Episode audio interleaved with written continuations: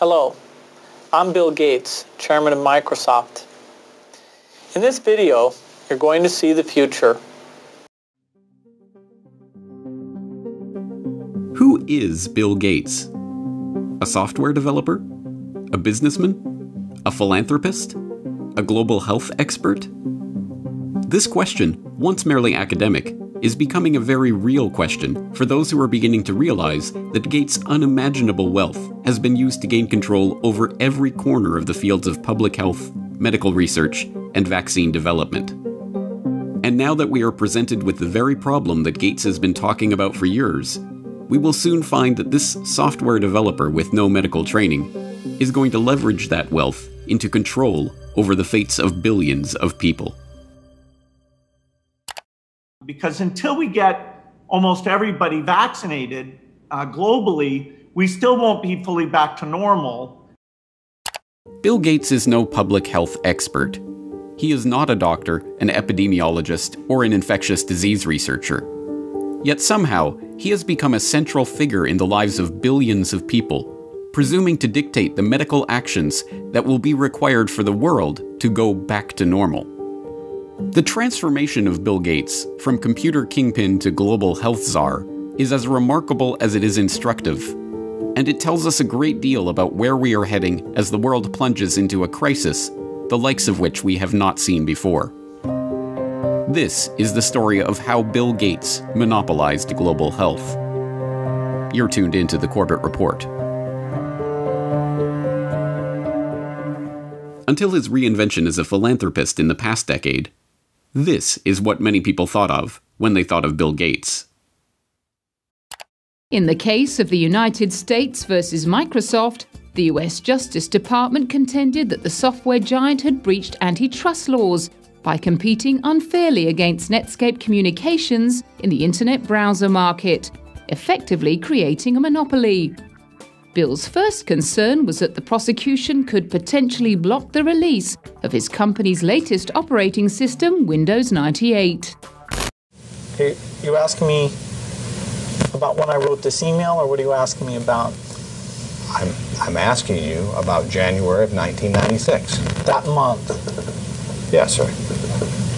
And what about it? What non Microsoft browsers were you concerned about in January of 1996? I don't know what you mean concerned. Um, what is it about the word concerned that you don't understand?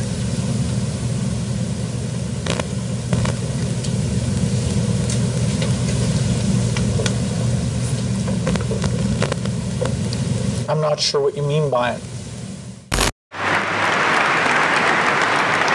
We're going to be working together on Microsoft Office, on Internet Explorer, on Java, and I think that uh, it's going to lead to a, a, very healthy relationship. So it's a package announcement today. We're very, very happy about it. We're very, very excited about it.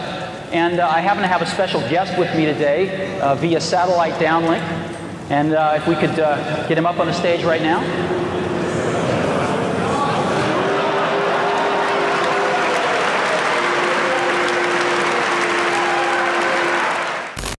Police and security guards in Belgium were caught flat footed today by a cowardly sneak attack on one of the world's wealthiest men. The target was Microsoft Chairman Bill Gates arriving for a meeting with community leaders.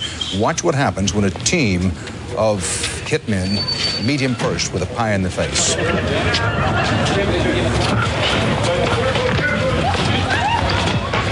Gates was momentarily and understandably shaken, but he was not injured. The hit squad piled on with two more pies before one of them was wrestled to the ground and arrested. The others, for at least the moment, and got away. Gates went inside, wiped his face clean, and made no comment. He then went ahead with his scheduled meeting. No word on the motive for this attack.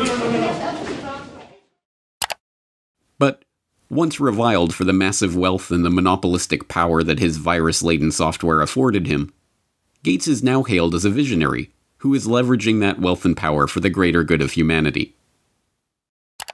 In the 22nd century, a book will be written about the entrepreneur of the 21st century. I'm sure that the person who will foremost come to the mind of those historians is certainly Bill Gates. I don't think it's hyperbole to say that Bill Gates is singularly, I would argue, the most consequential individual of our generation. Uh, I, I mean that. Our next guest is one of the richest and most generous men in the world. Please welcome Bill Gates.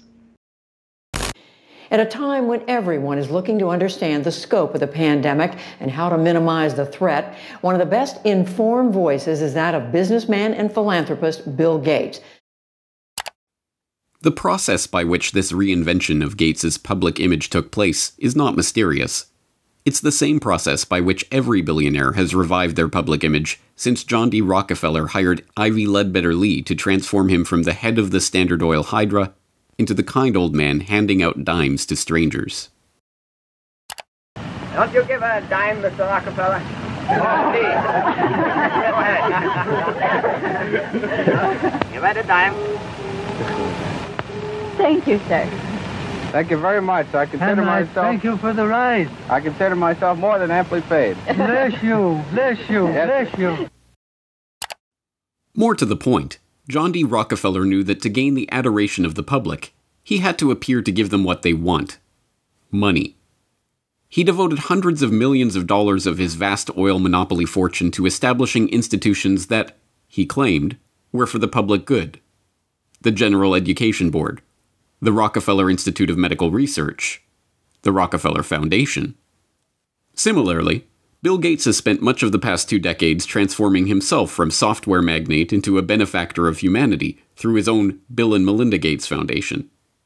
In fact, Gates has surpassed Rockefeller's legacy with the Bill and Melinda Gates Foundation long having eclipsed the Rockefeller Foundation as the largest private foundation in the world, with $46.8 billion of assets on its books that it wields in its stated program areas of global health and development, global growth, and global policy advocacy.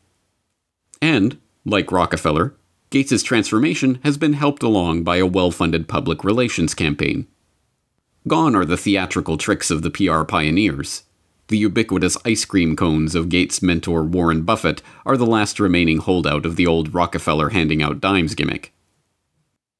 No, Gates has guided his public image into that of a modern day saint through an even simpler tactic buying good publicity.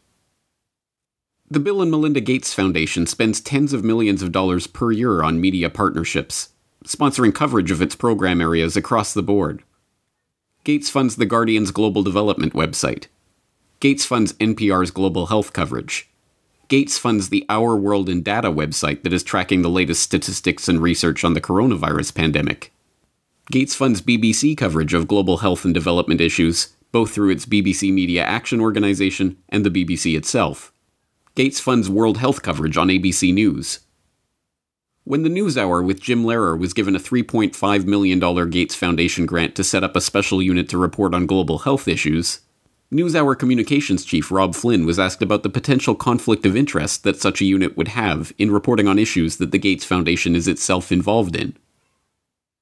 In some regards, I guess you might say that there are not a heck of a lot of things you could touch in global health these days that would not have some kind of Gates tentacle, Flynn responded. Indeed, it would be almost impossible to find any area of global health that has been left untouched by the tentacles of the Bill and Melinda Gates Foundation. It was Gates who sponsored the meeting that led to the creation of Gavi, the Vaccine Alliance, a global public private partnership bringing together state sponsors and big pharmaceutical companies whose specific goals include the creation of healthy markets for vaccines and other immunization products. As a founding partner of the alliance, the Gates Foundation provided $750 million in seed funding and has gone on to make over $4.1 billion in commitments to the group. Gates provided the seed money that created the Global Fund to Fight AIDS, Tuberculosis, and Malaria, a public private partnership that acts as a finance vehicle for governmental AIDS, TB, and malaria programs. When a public private partnership of governments, world health bodies, and 13 leading pharmaceutical companies came together in 2012 to accelerate progress toward eliminating or controlling 10 neglected tropical diseases, there was the Gates Foundation with $363 million of support. When the Global Financing Facility for Women, Children, and Adolescents was launched in 2015 to leverage billions of dollars in public and private financing for global health and development programs, There was the Bill and Melinda Gates Foundation as a founding partner with a $275 million contribution. When the Coalition for Epidemic Preparedness Innovations was launched at the World Economic Forum in Davos in 2017 to develop vaccines against emerging infectious diseases, there was the Gates Foundation with an initial injection of $100 million. The examples go on and on. The Bill and Melinda Gates Foundation's fingerprints can be seen on every major global health initiative of the past two decades. And beyond the flashy multi billion dollar global partnerships, the Foundation is behind hundreds of smaller country and region specific grants $10 million to combat a locust infestation in East Africa, or 300 million to support agricultural research in Africa and Asia, that add up to billions of dollars in commitments. It comes as no surprise, then, that far beyond the $250 million that the Gates Foundation has pledged to the fight against coronavirus, every aspect of the current coronavirus pandemic involves organizations, groups, and individuals with direct ties to Gates funding. From the start, the World Health Organization has directed the global response to the current pandemic. From its initial monitoring of the outbreak in Wuhan and its declaration in January that there was no evidence of human to human transmission, to its live media briefings and its technical guidance on country level planning and other matters, the WHO has been the body setting the guidelines and recommendations shaping the global response to this outbreak. But even the World Health Organization itself is largely reliant on funds from the Bill and Melinda Gates Foundation. The WHO's most recent donor report shows that the Bill and Melinda Gates Foundation is the organization's second largest donor behind the United States government. The Gates Foundation single handedly contributes more to the World Health Body than Australia, Canada, France, Germany, Russia, and the UK combined. What's more, current World Health Organization Director General Tedros Adhanom Ghebreyesus is, in fact, like Bill Gates himself, not a medical doctor at all, but the controversial ex Minister of Health of Ethiopia, who was accused of covering up three cholera outbreaks in the country during his tenure. Before joining the WHO, he served as chair of the Gates founded Global Fund to fight AIDS, tuberculosis, and malaria, and sat on the board of the Gates founded Gavi, the Vaccine Alliance, and the Gates funded Stop TB Partnership. The current round of lockdowns and restrictive stay home orders in Western countries were enacted on the back of alarming models predicting millions of deaths in the United States and hundreds of thousands in the UK. Imperial College in London released a COVID 19 report, and that's where most of our U.S. leaders are getting the information they're basing their decision making on. The report runs us through a few different ways this could turn out depending on what our responses are. If we don't do anything to control this virus, over 80% of people in the U.S. would be infected over the course of the epidemic, with 2.2 million deaths from COVID 19. That 2.2 million deaths also doesn't account for the potential negative effects of health systems being overwhelmed. From this evening, I must give the British people a very simple instruction. You must stay at home. Enough is enough. Go home and stay home. A statewide order for people to stay at home. The work of two research groups was crucial in shaping the decisions of the UK and US governments to implement wide ranging lockdowns, and, in turn, governments around the world. The first group, the Imperial College COVID 19 Research Team, issued a report on March 16th that predicted up to 500,000 deaths in the UK and 2.2 million deaths in the US unless strict government measures were put in place. The second group, the Institute for Health Metrics and Evaluation in Bill Gates' home state of Washington, helped provide data that corroborated the White House's initial estimates of the virus effects, estimates that have been repeatedly downgraded as the situation has progressed. Unsurprisingly, the Gates Foundation has injected substantial sums of money into both groups. This year alone, the Gates Foundation has already given $79 million to Imperial College. And in 2017, the foundation announced a $279 million investment into the IHME to expand its work collecting health data and creating models. Anthony Fauci, meanwhile, has become the face of the US government's coronavirus response echoing Bill Gates' assertion that the country will not get back to normal until a good vaccine can be found to ensure the public's safety. If you want to get to pre coronavirus, you know, that might not ever happen in the sense of the, the fact that the threat is there, but I believe with the therapies that will be coming online and with the fact that I feel confident that over a period of time we will get a good vaccine, that we will never have to get back to where we are right back now. Beyond just their frequent collaborations and cooperation in the past, Fauci has direct ties to Gates' projects and funding. In 2010, he was appointed to the Leadership Council of the Gates founded Decade of Vaccines project to implement a global vaccine action plan, a project to which Gates committed $10 billion of funding. And in October of last year, just as the current pandemic was beginning, the Gates Foundation announced a $100 million contribution to the National Institute of Health to help, among other programs, Fauci's National Institute of Allergy and Infectious Diseases research into HIV. Also in October of last year, the Bill and Melinda Gates Foundation partnered with the World Economic Forum and the Johns Hopkins Center for Health Security to stage Event 201, a tabletop exercise gauging the economic and societal impact of a globally spreading coronavirus pandemic.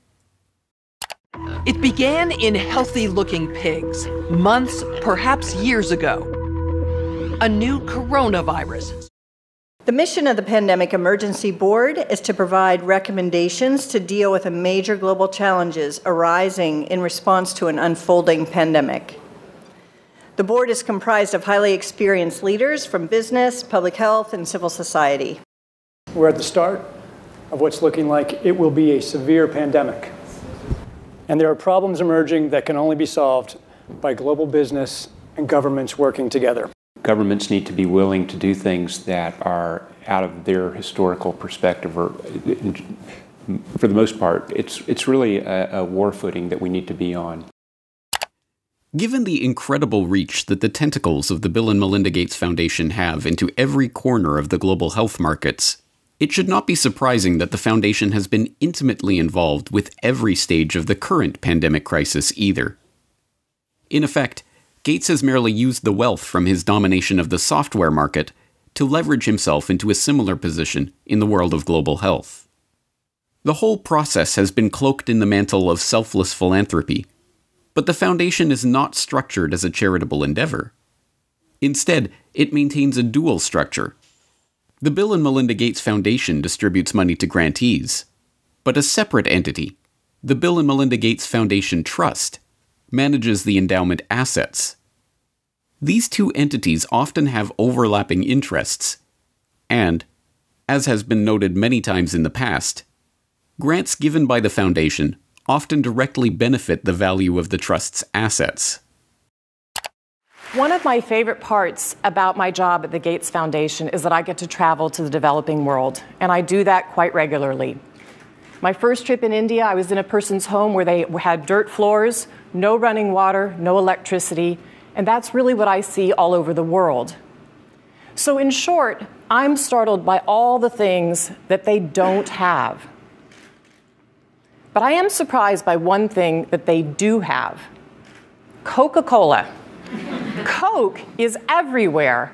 In fact, when I travel in the developing world, Coke feels ubiquitous. And so when I come back from these trips and I'm thinking about development and I'm flying home and I'm thinking, well, we're trying to deliver condoms to people or vaccinations, you know, Coke's success kind of stops and makes you wonder how is it that they can get Coke to these far flung places? And if they can do that, why can't governments and NGOs do the same thing? And the charity of Microsoft founder Bill Gates and his wife Melinda is under criticism following the disclosure. It substantially increased its holdings in the agribusiness giant Monsanto to over $23 million. Critics say the investment in Monsanto contradicts the Bill and Melinda Gates Foundation's stated commitment to helping farmers and sustainable development in Africa. The study from the pressure group Global Justice Now paints a picture of the Gates Foundation partly as an expression of corporate America's desire to profit from Africa, and partly a damning critique of its effects.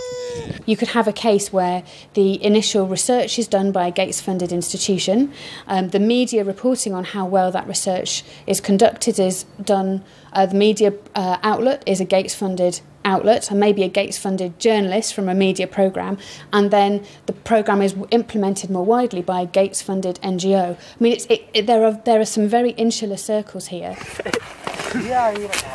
Among the many criticisms, the idea that private finance can solve the problems of the developing world. Should poor farmers be trapped into debt by having to use chemicals or fertilizers underwritten by offshoots of the foundation? This is no mere theoretical conflict of interest. Gates is held up as a hero for donating $35.8 billion worth of his Microsoft stock to the foundation.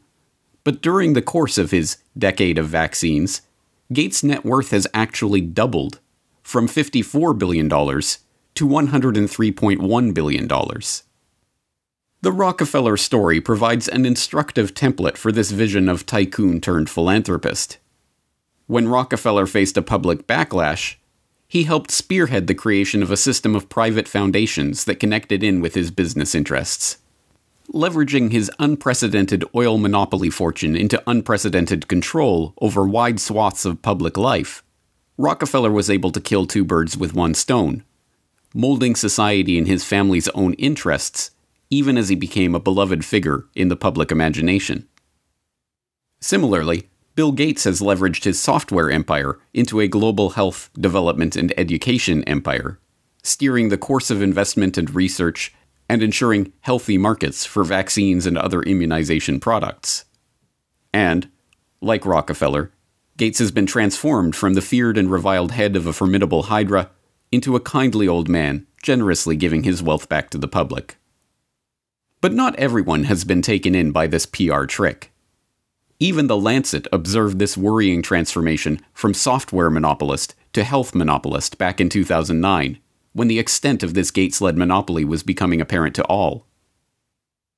The first guiding principle of the Bill and Melinda Gates Foundation is that it is driven by the interests and passions of the Gates family.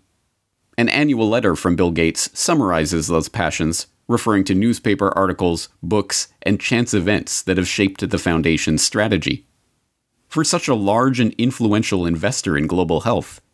Is such a whimsical governance principle good enough? This brings us back to the question Who is Bill Gates?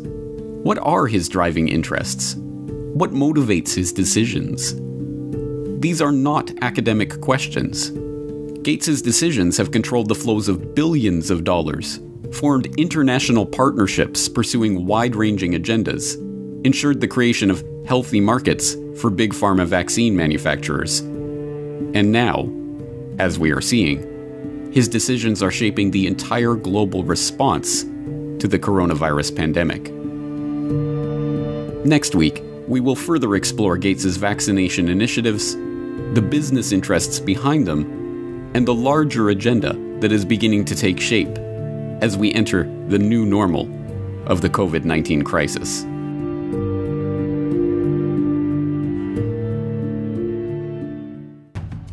Next week on the Corbett Report.